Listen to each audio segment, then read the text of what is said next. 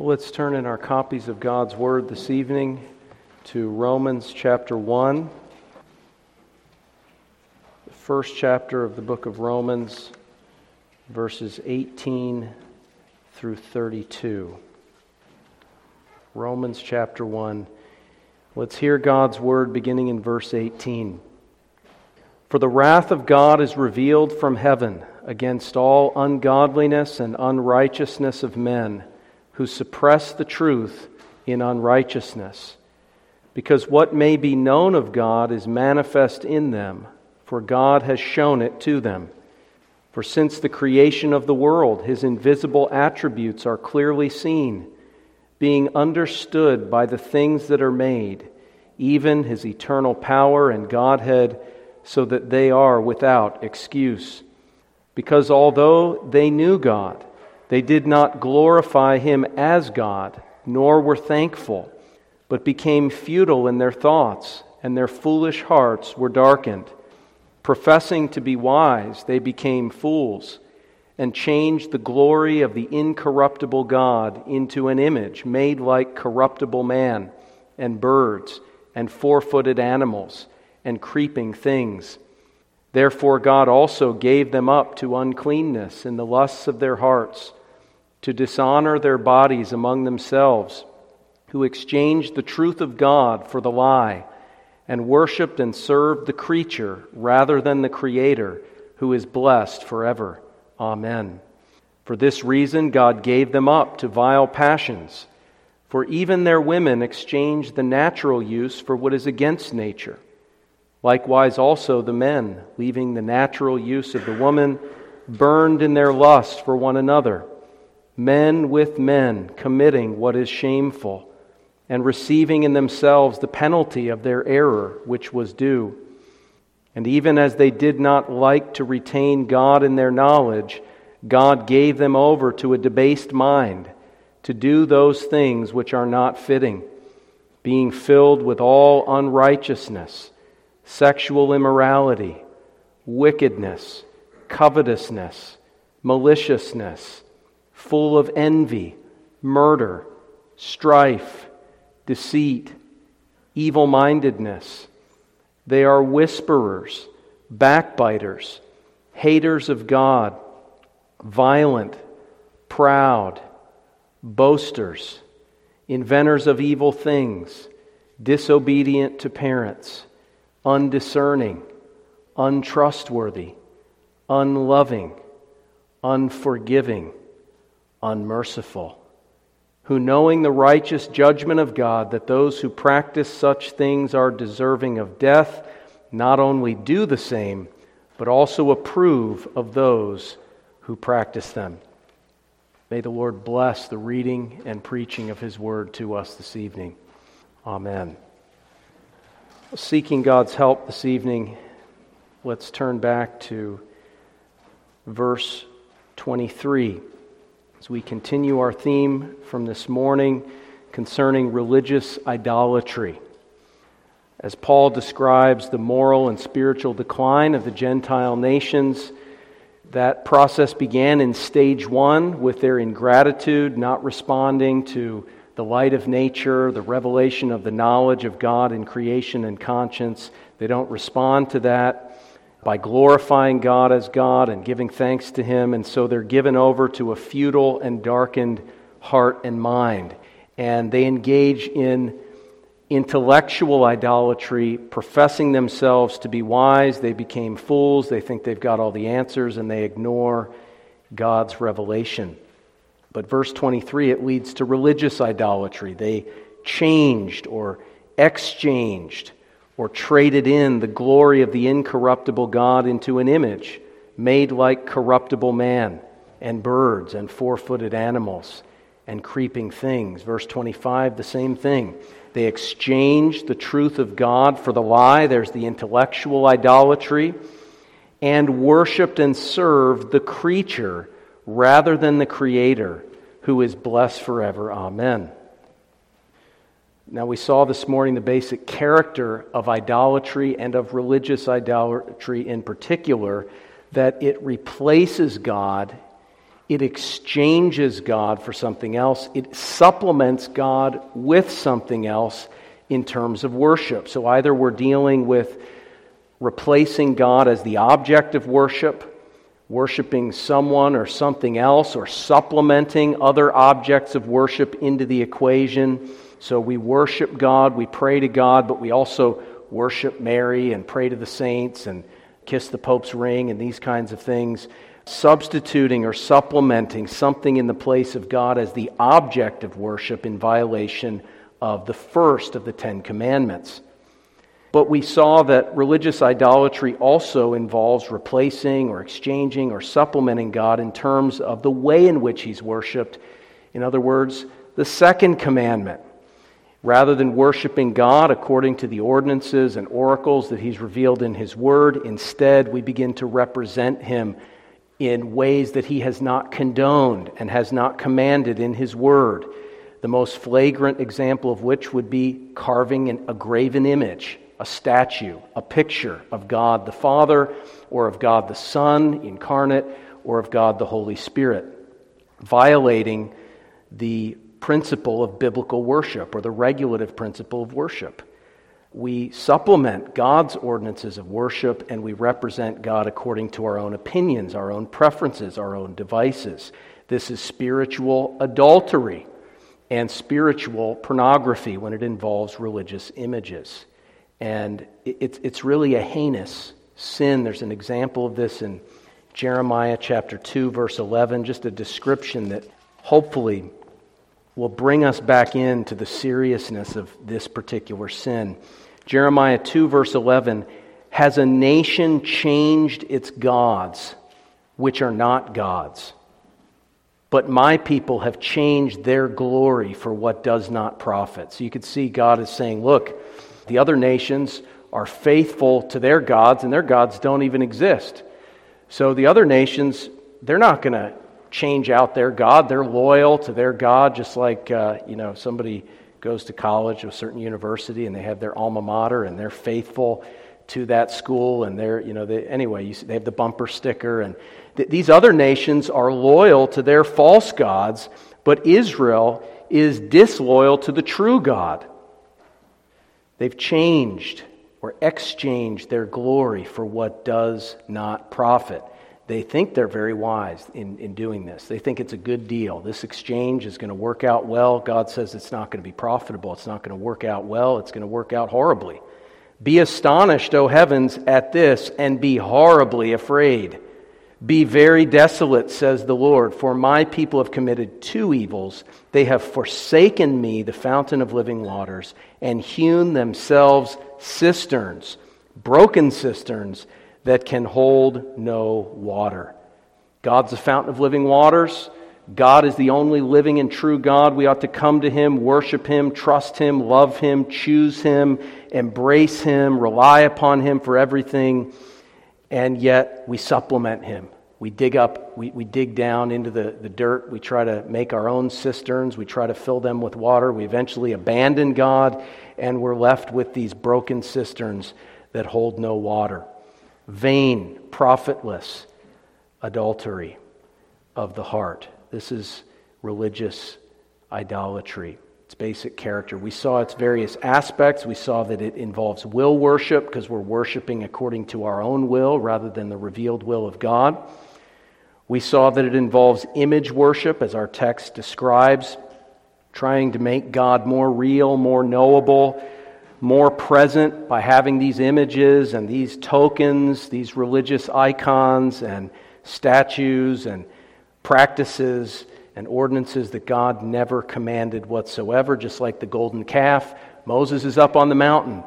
We don't know what happened to him. We need something to fill in the void. It can't be filled just by faith, trusting our sovereign God in our midst through his ordinances. No, we need to make a golden calf. And these images, even to this day, are a problem in the Christian church. Thirdly, we saw it involves creature worship.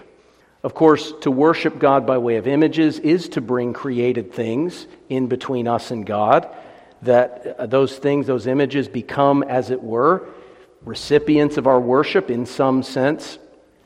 But it really leads to creature worship on an even greater scale throughout human history. People worshiping the sun, the moon, the stars. In the Roman Catholic Church, worshiping Mary, saints, angels, worshiping the Pope by ascribing unto him divine attributes and submitting our wills to him implicitly as some infallible standard of truth and righteousness that only God ought, and, and Christ himself, being head of the church, ought to have that prerogative. Worshiping these intermediary individuals, intermediary things that are brought between us and God to, to fill in the gap. And we saw that that's really devil worship. In fact, the word demon in New Testament Greek sometimes carries the idea of an intermediary, lesser God that comes in between people, human beings, and the, the big God, the ultimate God for the pagans, you know, Zeus or whatever. For us, the triune God. You see it again in the Roman Catholic Church that it is a doctrine of devils that dominates that particular church. It's not actually a true church, it's a synagogue of Satan. And these intermediary entities, Mary, the saints, various angels, and so on, these are, as it were, demons. Demons have come up with the, this whole system, and really, the, the whole idea of a demon in New Testament Greek includes that idea of a false mediator between God and man. So it involves devil worship, it involves self worship. Notice, corruptible man makes an image made like unto corruptible man. We recreate God in our own image. Dead sinners create dead idols. And that's the idea, by the way, of corruptible and incorruptible. You could easily translate this as mortal and immortal. That's the same idea here. Corruptible means mortal, incorruptible means immortal. So, human beings who are dead and depraved in trespasses and sins, dead sinners, are creating dead gods, corruptible gods, mortal gods that cannot save. And so we, we make God, we fashion God into our own image, and it creates dead worship, a deadening effect. The worship of the church becomes corruptible and mortal, and the spirituality of the church is deadened. The more we try to liven things up with our own innovations in worship, the deader and deader and deader we become. Thinking ourselves wise with all of our pragmatic innovations, we have become fools. Now, we've already said that this religious idolatry comes as the fruit of intellectual idolatry. So we're not going to we're not going to dwell too much on that particular point, except to say that in the history of our own culture, in the history of our own nation, and in American church history, you, you do see something of this relationship of cause and effect.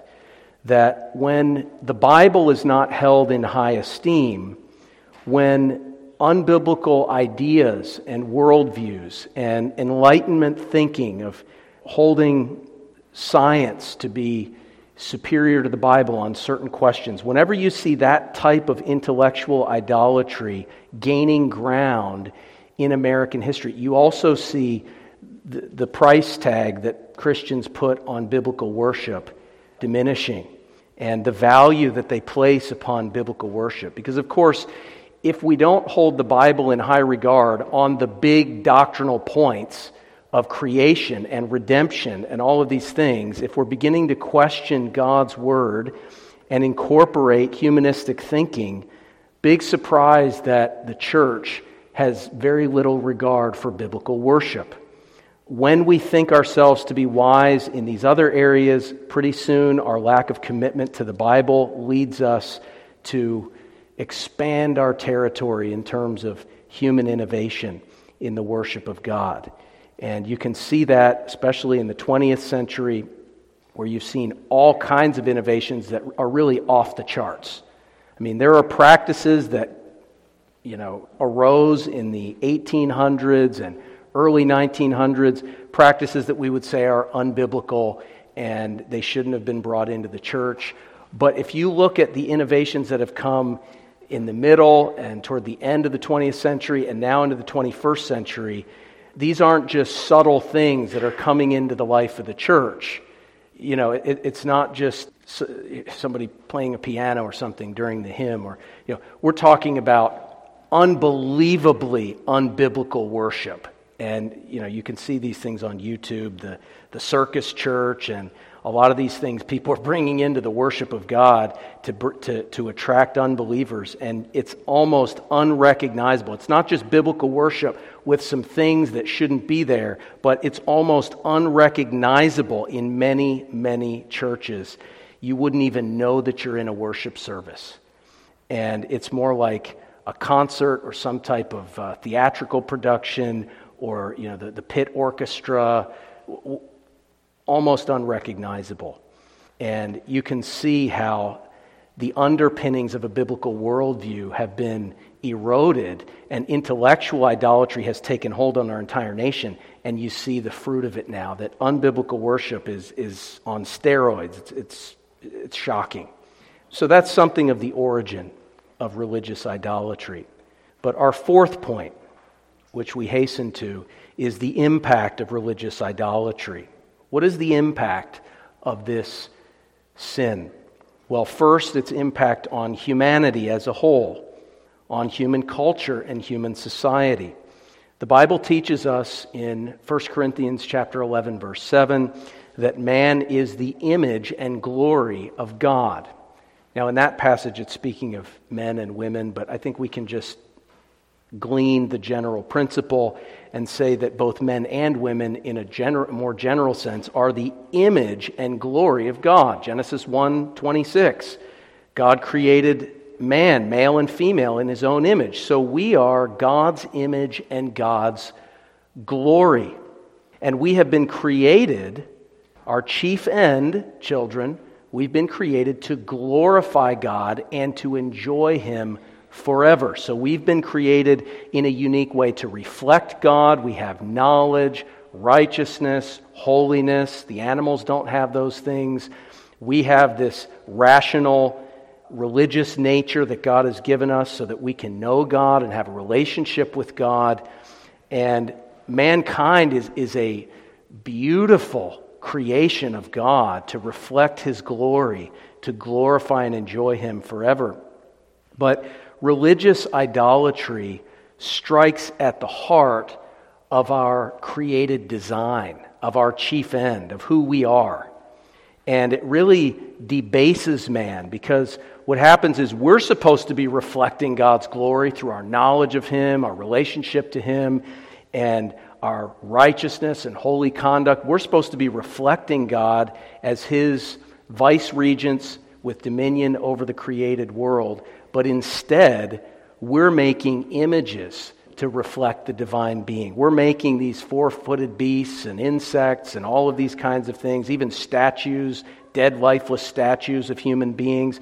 We're making these things as supposed reflections of God's glory, the image of God. But that's what we're supposed to be. We're delegating our greatest privilege as creatures of God to these dead, dumb, mute, deaf idols it degrades and debases human nature. Many of us are familiar with the Romans Road, the various scripture passages in, in the epistle to the Romans that lead you through the truths of salvation. Uh, Romans 3:23 for all have sinned and fall short of the glory of God. What is the glory that we're falling short of? Of course, we're never going to even if Adam had never sinned, he never would have attained to the glory of God, never would have been on par with the Most High God. But the glory that we're falling short of there is the glorious image into which we've been created. We've been created to reflect God's glory in knowledge, righteousness, and holiness. And, and instead of doing that, we've fallen short. We've actually, verse 23 of our chapter, We've changed the glory of the incorruptible God into an image made like corruptible man. We've taken the glory of God, the glory that we've been created in order to reflect, and we've exchanged it. We've gotten rid of it. And Romans 3:23 and Romans 1:23 are meant to be connected. There weren't chapter and verse divisions in Paul's day, of course, but, but it's an easy way to connect these verses. Romans 1, verse 23, man is exchanging the glory of God for idols. Romans 3:23, man has therefore fallen short of the glory of God. Instead of reflecting God's glory, we delegate that authority to these dead idols. Now, when man's created design and purpose, and really his, his significance on planet Earth, is undermined, that opens Pandora's box for the undermining of the creation ordinances. So we're going to see in Romans 1 that there's a progression of decline, or there's a decline that takes place. And when man's chief end and purpose and creative design by God is undermined, don't be surprised then that the next stage of decline undermines marriage and the sexual relationship between husband and wife, sexual purity, undermines the family, undermines the, the principle of biblical work ethic and Sabbath rest. Don't be surprised throughout the rest of this chapter that you're going to see, and don't be surprised in our own society that flowing out of our rejection of our chief end to glorify God, our rejection of the creator creature distinction and God's prerogative as the sole object of worship and the sole author of all methods of worship, don't be surprised if that has a domino effect then upon all of the creation ordinances. Worship is that essential to the nature of man that religious idolatry strikes at the foundation of civilization itself. But it also has an impact on Christianity and on the Christian church in particular.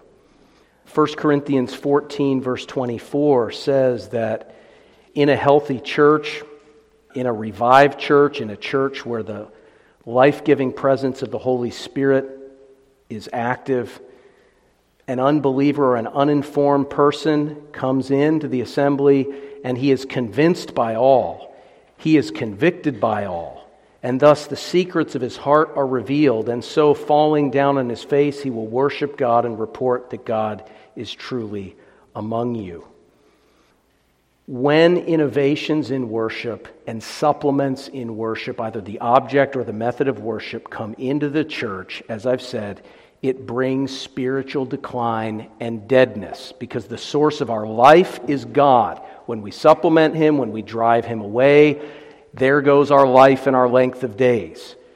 We need God at the center, just like the children of Israel in the wilderness God was at the center. The tabernacle was in the center. Everybody was encamped. All the 12 tribes were encamped with God at the center.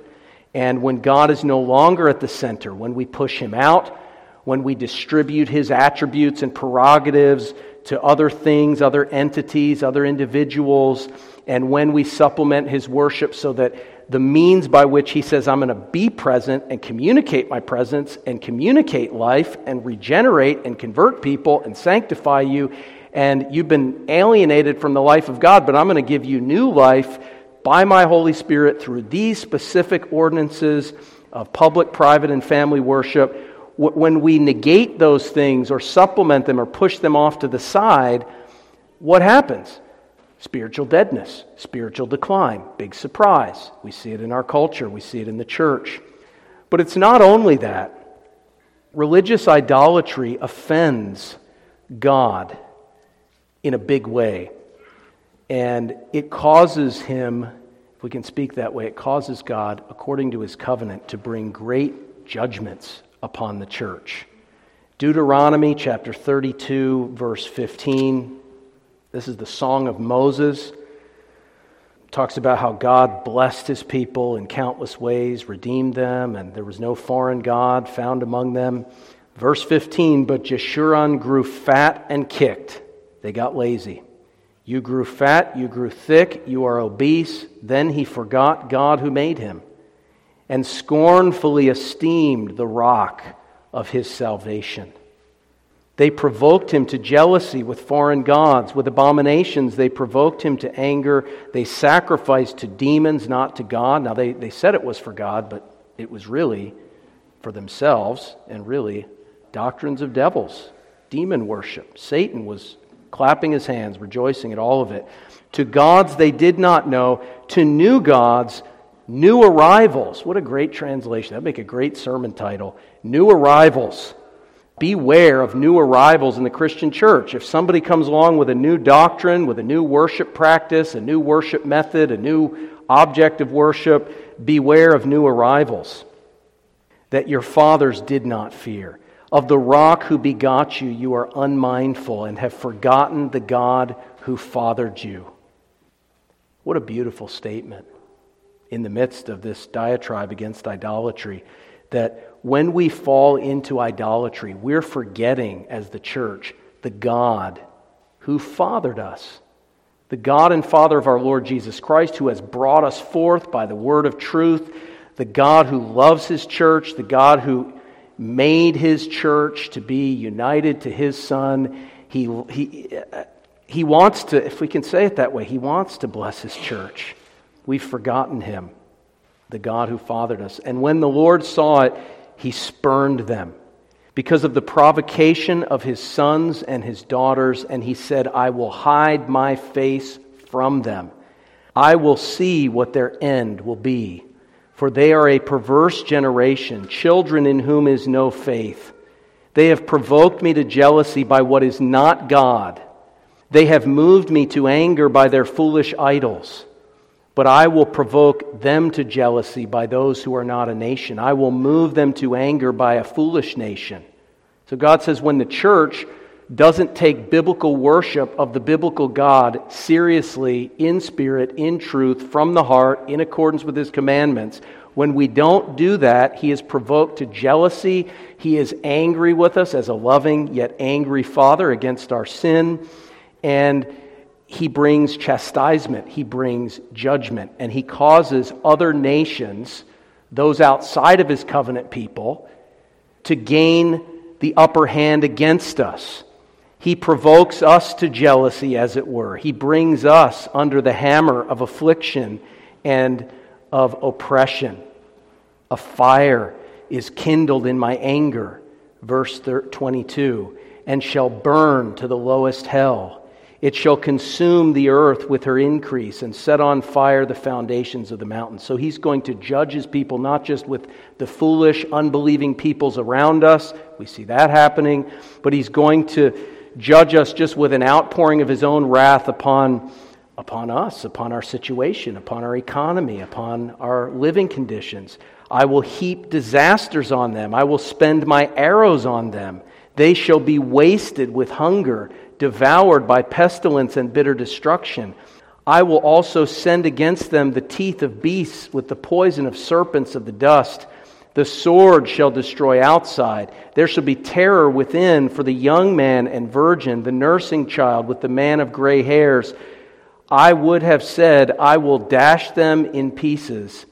I will make the memory of them to cease from among men, had I not feared the wrath of the enemy, lest their adversaries should misunderstand. In other words, the only thing that keeps God from utterly obliterating the church and its idolatry is the consideration that the enemies of God would gloat and boast in it. So, for God's own reputation, for His own sake, not because we deserve it, He's going to pick us back up, dust us off, and restore us.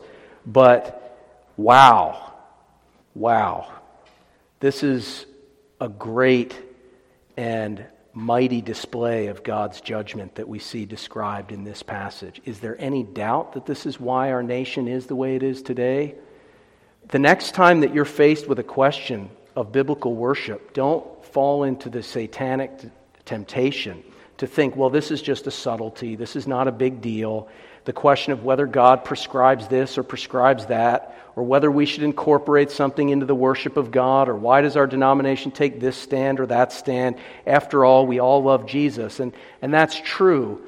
But this passage would suggest that every question of the one we worship, the way we worship, first and second commandments and the Ten Commandments, all of these questions are important and to the best of our ability, according to our conscience, informed by God's word, we have to do what is biblical and ignore and forsake everything else. because the life and well being of the church covenantally, in the covenant of grace, not works, but covenantally depends on it. If we compromise, and somebody comes in and says, Well, we need to compromise on this point because you see, understand, take them back to this passage. That compromise will lead to the destruction, for all we know, of the church, of this church, of this denomination. If we budge on this issue, prepare to be wasted with hunger, prepare to be bitten by serpents of the dust, because that is what God is threatening here in the song of Moses. And you say, that's the Old Testament. Yeah, but the New Testament saints in Revelation, they're singing the song of Moses. This is important for us to take heed to this judgment that religious idolatry brings about. Well, the impact of religious idolatry also has an impact upon eternity. Eternity. Scripture is clear that no idolater will enter the kingdom of God. Idolatry is a sin, idolatry is a scandal. We can differentiate between different degrees of idolatry. I mean, Jesus says that if we've lost our temper, we've committed murder. Now, when the Bible says no murderer will enter the kingdom of heaven, it's not saying somebody who lost their temper can't go to heaven. But what it's saying is that there are certain degrees of offense against God, that if this characterizes our lives, that we will by no means enter the kingdom of God. Now, that's not to say if you lose your temper all the time and you're an angry person, as a general rule, that, that you're definitely going to heaven. But the point is, these lists that we find throughout the New Testament, which describe what we might call damnable sins, sins that if you see them in yourself or another person, that this is a huge red flag. You can't have a credible profession of faith and be impenitent in these specific areas. There may be more of those areas, but these are the ones that the Bible says we ought to pay very close attention to in this regard. And idolatry is on that list. Now, I'll, I'll, read a couple of these in a second, but we're dealing here with what our confession would call gross idolatry. We're not dealing here with an intramural debate between Christians among whether there should be, you know, a little old lady playing the piano during the psalm or something like that, or whether, not that that's a small thing, but comparatively, comparatively, that we're not saying people go to hell because they believe that instruments are valid in New Testament worship. We're not saying people go to hell because they sing hymns. We're saying those are important issues that we can't compromise on lest the church as a whole fall down a path of decline. But in an individual person's life, there is gross idolatry that is a red flag that this person does not have a credible profession of faith. And that would be specifically, in terms of the first commandment, people who are worshiping entities other than God. Okay, so if you're praying to Mary, this passage applies to you. 1 Corinthians 6 9. Do you not know that the unrighteous will not inherit the kingdom of God? Do not be deceived neither fornicators, nor idolaters, nor adulterers, nor homosexuals, nor sodomites, nor thieves, nor covetous, nor drunkards, nor revilers, nor extortioners will inherit the kingdom of God. If somebody prays to saints, prays to Mary, worships statues and images, bows down to them, and so on and so forth, okay, they do not have a credible profession of faith. I don't care what else you want to say about the person, and it's not my judgment. I'm just explaining what the verse is saying. That if you have a gross idolater, not someone who just is not up to speed on a specific question of which elements of worship should be conducted in, in what manner. Okay, we're not dealing with that. We're dealing with gross idolatry that would keep you out of a credible profession of faith and would ultimately keep you out of heaven. And that would be if you're worshiping someone or something other than God or in your worship of the true God, you are literally serving idols, icons, pictures, not just, well, someone believes it's okay to watch the Passion movie. That, that's a problem. But we're talking about people that have pictures of Jesus, they're lighting candles, they're bowing down, they're taking hold of the cross, and, you know, all these kinds of things. That is idolatry. If you bow down and worship the Mass, if you participate in the Mass, Now, there may be a converted person who's doing that. Eventually, God will bring him out. But if you participate in the idolatry of the Mass that says that bread and that wine is Jesus, and we need to bow down to it because it is God in the form of bread and wine, you don't have a credible profession of faith. No idolater will enter the kingdom of heaven. Ephesians 5, verse 5. For this you know that no fornicator, unclean person, nor covetous man who is an idolater has any inheritance in the kingdom of God, of Christ, and of God. Here we're dealing with covetousness that is idolatry. How much more idolatry itself? So, this sin has a huge impact on humanity, on Christianity, and on eternity. Now, my final point as we look at religious idolatry, it's antidote. It's antidote. What is the cure? What is the antidote to religious idolatry? It would be pointless for us to discuss this topic and then end here without talking about how to overcome it individually and corporately. How do we overcome? How do we put this sin to death? How do we bring reformation in the life of the church? Or not saying that really we're the ones who bring it, but, but what are we talking about here? What's the antidote? First, regeneration. Regeneration. Dead sinners create dead idols. So the solution to replacing exchanging, supplementing God and his worship is regeneration. If the church is filled with unconverted people, it is not going to tolerate spiritual worship. The natural man does not understand the things of the Spirit of God. How can he? He's, he's blind, he's dead. So, without regeneration, people are not going to be able to see God, see Him who is invisible by faith. They're not going to be able to commune with Christ in the Lord's Supper. They're going to come up with all kinds of things to substitute the, the true God out and put something in His place that is accessible to the natural, unregenerate man. So, the real solution to idolatry fundamentally is not necessarily going out and proclaiming, here are all these unbiblical additions and alterations in worship. Here here's a bunch of paperback books to address each one of those. And here's why we need to be biblical in this area of worship and that area of worship. And let's refute Roman Catholicism here and here and there. Those things are important, but fundamentally, we need to preach the gospel. Because if people are converted, they're not going to tolerate unbiblical worship. And the more sanctified they become, the more alive they become, the less they will tolerate dead idols and human innovations. And many of us can testify to this that God converted us, and all of a sudden we began, even early in our Christian life, to feel uncomfortable with some of the things that were happening in worship, and we were drawn to a simpler, more biblical form of worship without necessarily anyone coming up to us and debating us and winning the argument. Uh, it's just the regenerating power of the Holy Spirit that gives people an appetite for true biblical worship. And you can see this in 1 Peter 1, verse 3 and following. Listen to this. This is, this is powerful. Blessed be the God and Father of our Lord Jesus Christ, who according to his abundant mercy has begotten us again to a living hope through the resurrection of Jesus Christ from the dead. So we were dead sinners, wallowing in it.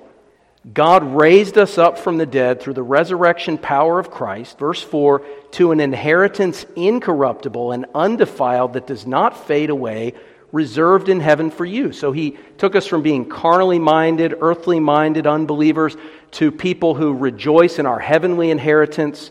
We're now heavenly minded saints whose citizenship is in heaven, and we don't focus on the things of this world. We're focused on that eternal heavenly inheritance reserved for us. Verse 5 Who are kept by the power of God through faith for salvation, ready to be revealed in the last time. So now we're walking by faith. God's strengthening our faith, He's enabling us day by day to walk in faith. The power of God is evident in our lives through faith. Verse 6 In this you greatly rejoice, Though now, for a little while, if need be, you have been grieved by various trials, that the genuineness of your faith, being much more precious than gold that perishes, though it is tested by fire, may be found to praise, honor, and glory at the revelation of Jesus Christ. You've got a born again Christian counting it all joy through times of trial, growing strong in faith, persevering by the grace of God. Now, listen to the fruit of this. He mentioned Jesus Christ, verse 8 whom having not seen, you love. Though now you do not see him, yet believing you rejoice with joy inexpressible and full of glory. Now, I'm not suggesting that everybody who fits that particular description is going to have it all figured out about what New Testament biblical worship should be. But what I'm saying is, when there is a person who fits that description, who is walking by faith, who is in love with an unseen Savior. And that's the essence of their Christian life. That they're walking by faith in love with an unseen Savior, and they're able to rejoice and be full of joy and glory, inexpressible. They're full of all these things by faith without seeing Him. That person, when they do encounter biblical worship, at worst is not going to complain about it. It, at best, is going to say, you know, where have you been all my life? A regenerate person is going to embrace biblical worship to one degree or another. Again, not trying to keep a scorecard of every specific question of biblical worship, but if we want to see an end or a great reduction of religious idolatry, we need to see regeneration, which means we need to be evangelizing, we need to be discipling, we need to be focusing not on specific questions of biblical worship so much as focusing on the power of the gospel and then teaching and discipling those whom God is saving and adding to the church. So, if we continue as a church in America, a visible church, to be characterized by largely unregenerate congregations who demand to be satisfied by unbiblical worship, probably we won't make a ton of progress in this area. So we need regeneration. Second antidote to religious idolatry is revelation. Revelation. How did we get into this mess in the first place? Because we, were, we thought we were wise and we became fools. So we thought we had all the answers. We strayed from that sola scriptura, no exceptions principle, and we supplement God's revelation, we replace it, we substitute for it, we have our own ideas and innovations. We need to get back to the Bible. And so, again, the way we combat religious idolatry within the visible church among fellow evangelicals and Reformed Christians with whom we may disagree is not necessarily fighting battles of specific issues on every front, but of joining together with biblical Christians. If somebody is serious about the Bible, though they may disagree at, on one point or another, we need to cultivate our unity in Christ and feed into that seriousness about the Bible in the lives of other people because the more biblical people become, the more biblical their worship will be. The more they submit to Christ in His Word in this area of life, that area of life, all these different areas, it will pave the way so that they eventually submit to Christ in this area. And, and maybe it's not a matter of submission. Maybe they're just, let, let's face it, we all have blind spots. This is true of me, this is true of all of us. That the more we learn about different areas of biblical truth and application, the more it helps us maybe to find those blind spots and to respond accordingly. So we need to get back to the Bible. We need to focus on the Bible. So if you can read between the lines in the first two antidotes, we need regeneration, so we need to focus on proclaiming the gospel. And we need biblical revelation, so we need to get back to the Bible in general, in a whole host of ways. And organically, as, the, as we're sanctified by the word of truth, that cannot but improve the purity of God's worship. And I don't need to tell you that. Because as we've seen an upswing, an uptick in Reformed theology, in a biblical understanding of the doctrines of grace in the evangelical world, as we've seen churches improving and gaining more ground in their knowledge, there are many churches that their worship is starting to head upstream against the cultural decline that we're talking about here. And there are many churches that are starting to sing the Psalms. There are many churches that are starting to incorporate a more biblical approach and even to speak about the regulative principle of worship. Again, we wouldn't necessarily agree on every point, but there's positive progress when people get back to the Bible. I mean, what was, what was the Reformation? It was back to the Bible. And it was a reformation of worship precisely because they went back to the Bible. They went back to the Bible to deal with the issue of how we're saved, how we're justified in the sight of God.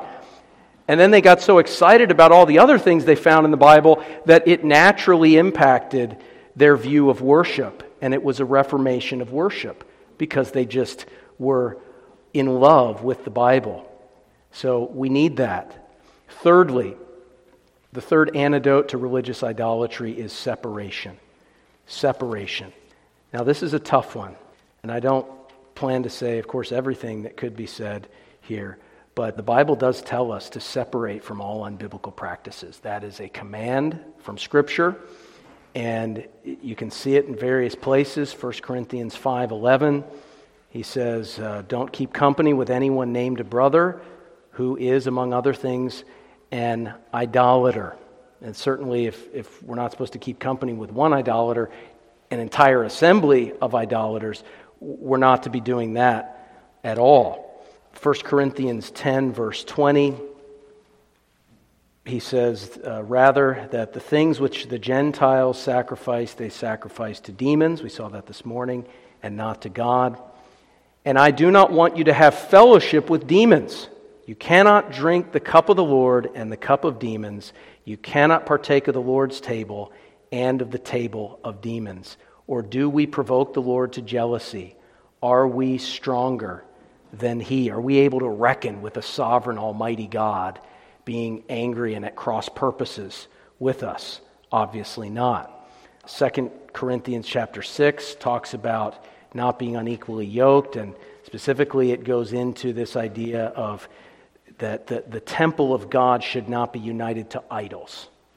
The temple of God should not be united to idols. And you, as an individual, are a temple of the Holy Spirit, as is the church collectively. We can't have fellowship with idolatry. We need to come out, as it says, come out from among them and be separate. Don't touch the unclean thing. So, what does this mean? It means on an individual level that, in terms of uh, what you might call a line item veto, or if there are things in the worship service that you can't, in good conscience, do because they're not commanded in Scripture, then you have a duty to abstain from that aspect of the worship service in the church where you're worshiping.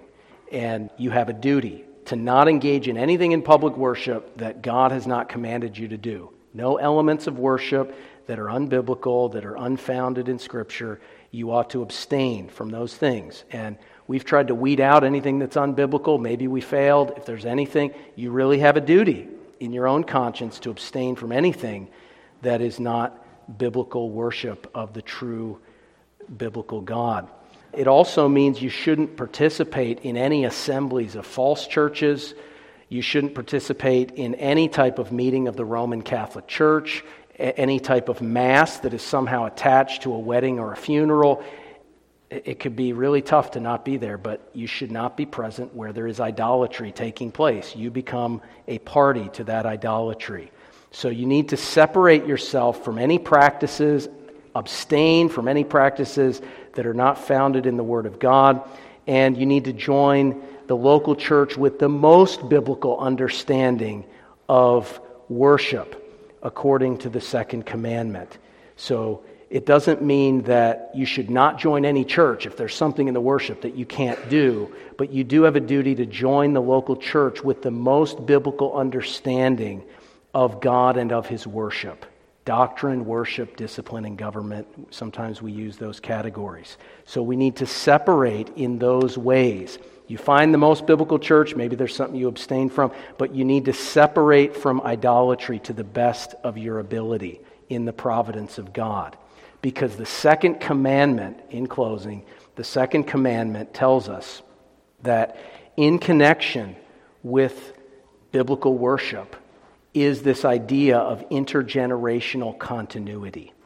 It's in connection with the second commandment that God speaks of his loving kindness upon generation after generation to the thousandth generation of those who love me and keep my commandments in this particular category. And he speaks of the curse of God upon us when from generation to generation we don't keep this commandment. So, this is something, again, there are different views on certain issues. We need to wrestle with those and come to a biblical conclusion, but I'm speaking in general terms. This is important. If you've never studied biblical worship, if you've never studied why we do the various things that we do in our elements of public worship, you need to study this. Young people, single people, you need to understand how God is to be worshiped so that you can teach your family, so that you can pass this along. This is very important, it's vital. We don't want our children falling prey to idolatry. We don't want, like the trend in so many Reformed churches nowadays, people are returning to the Eastern Orthodox Church. They're returning to Rome. They're, they're headed in the wrong direction. We want to, to know these doctrines, to teach these doctrines, and the Lord will bless these doctrines even to the thousandth generation. Let's pray. Gracious Heavenly Father, you are our Father. You have begotten us individually as believers and collectively as your church. We pray, O oh Lord, that you would give us hearts that beat for glorifying and enjoying you. We pray that you would enable us to pursue our chief end, to seek first your kingdom and your righteousness. We ask that you would give us these renewed, regenerate, sanctified hearts that would be in love with an unseen Savior and would rejoice at worship which is by faith and not by sight, even as we await that glorious day when we shall see him face to face. We pray in his name. Amen.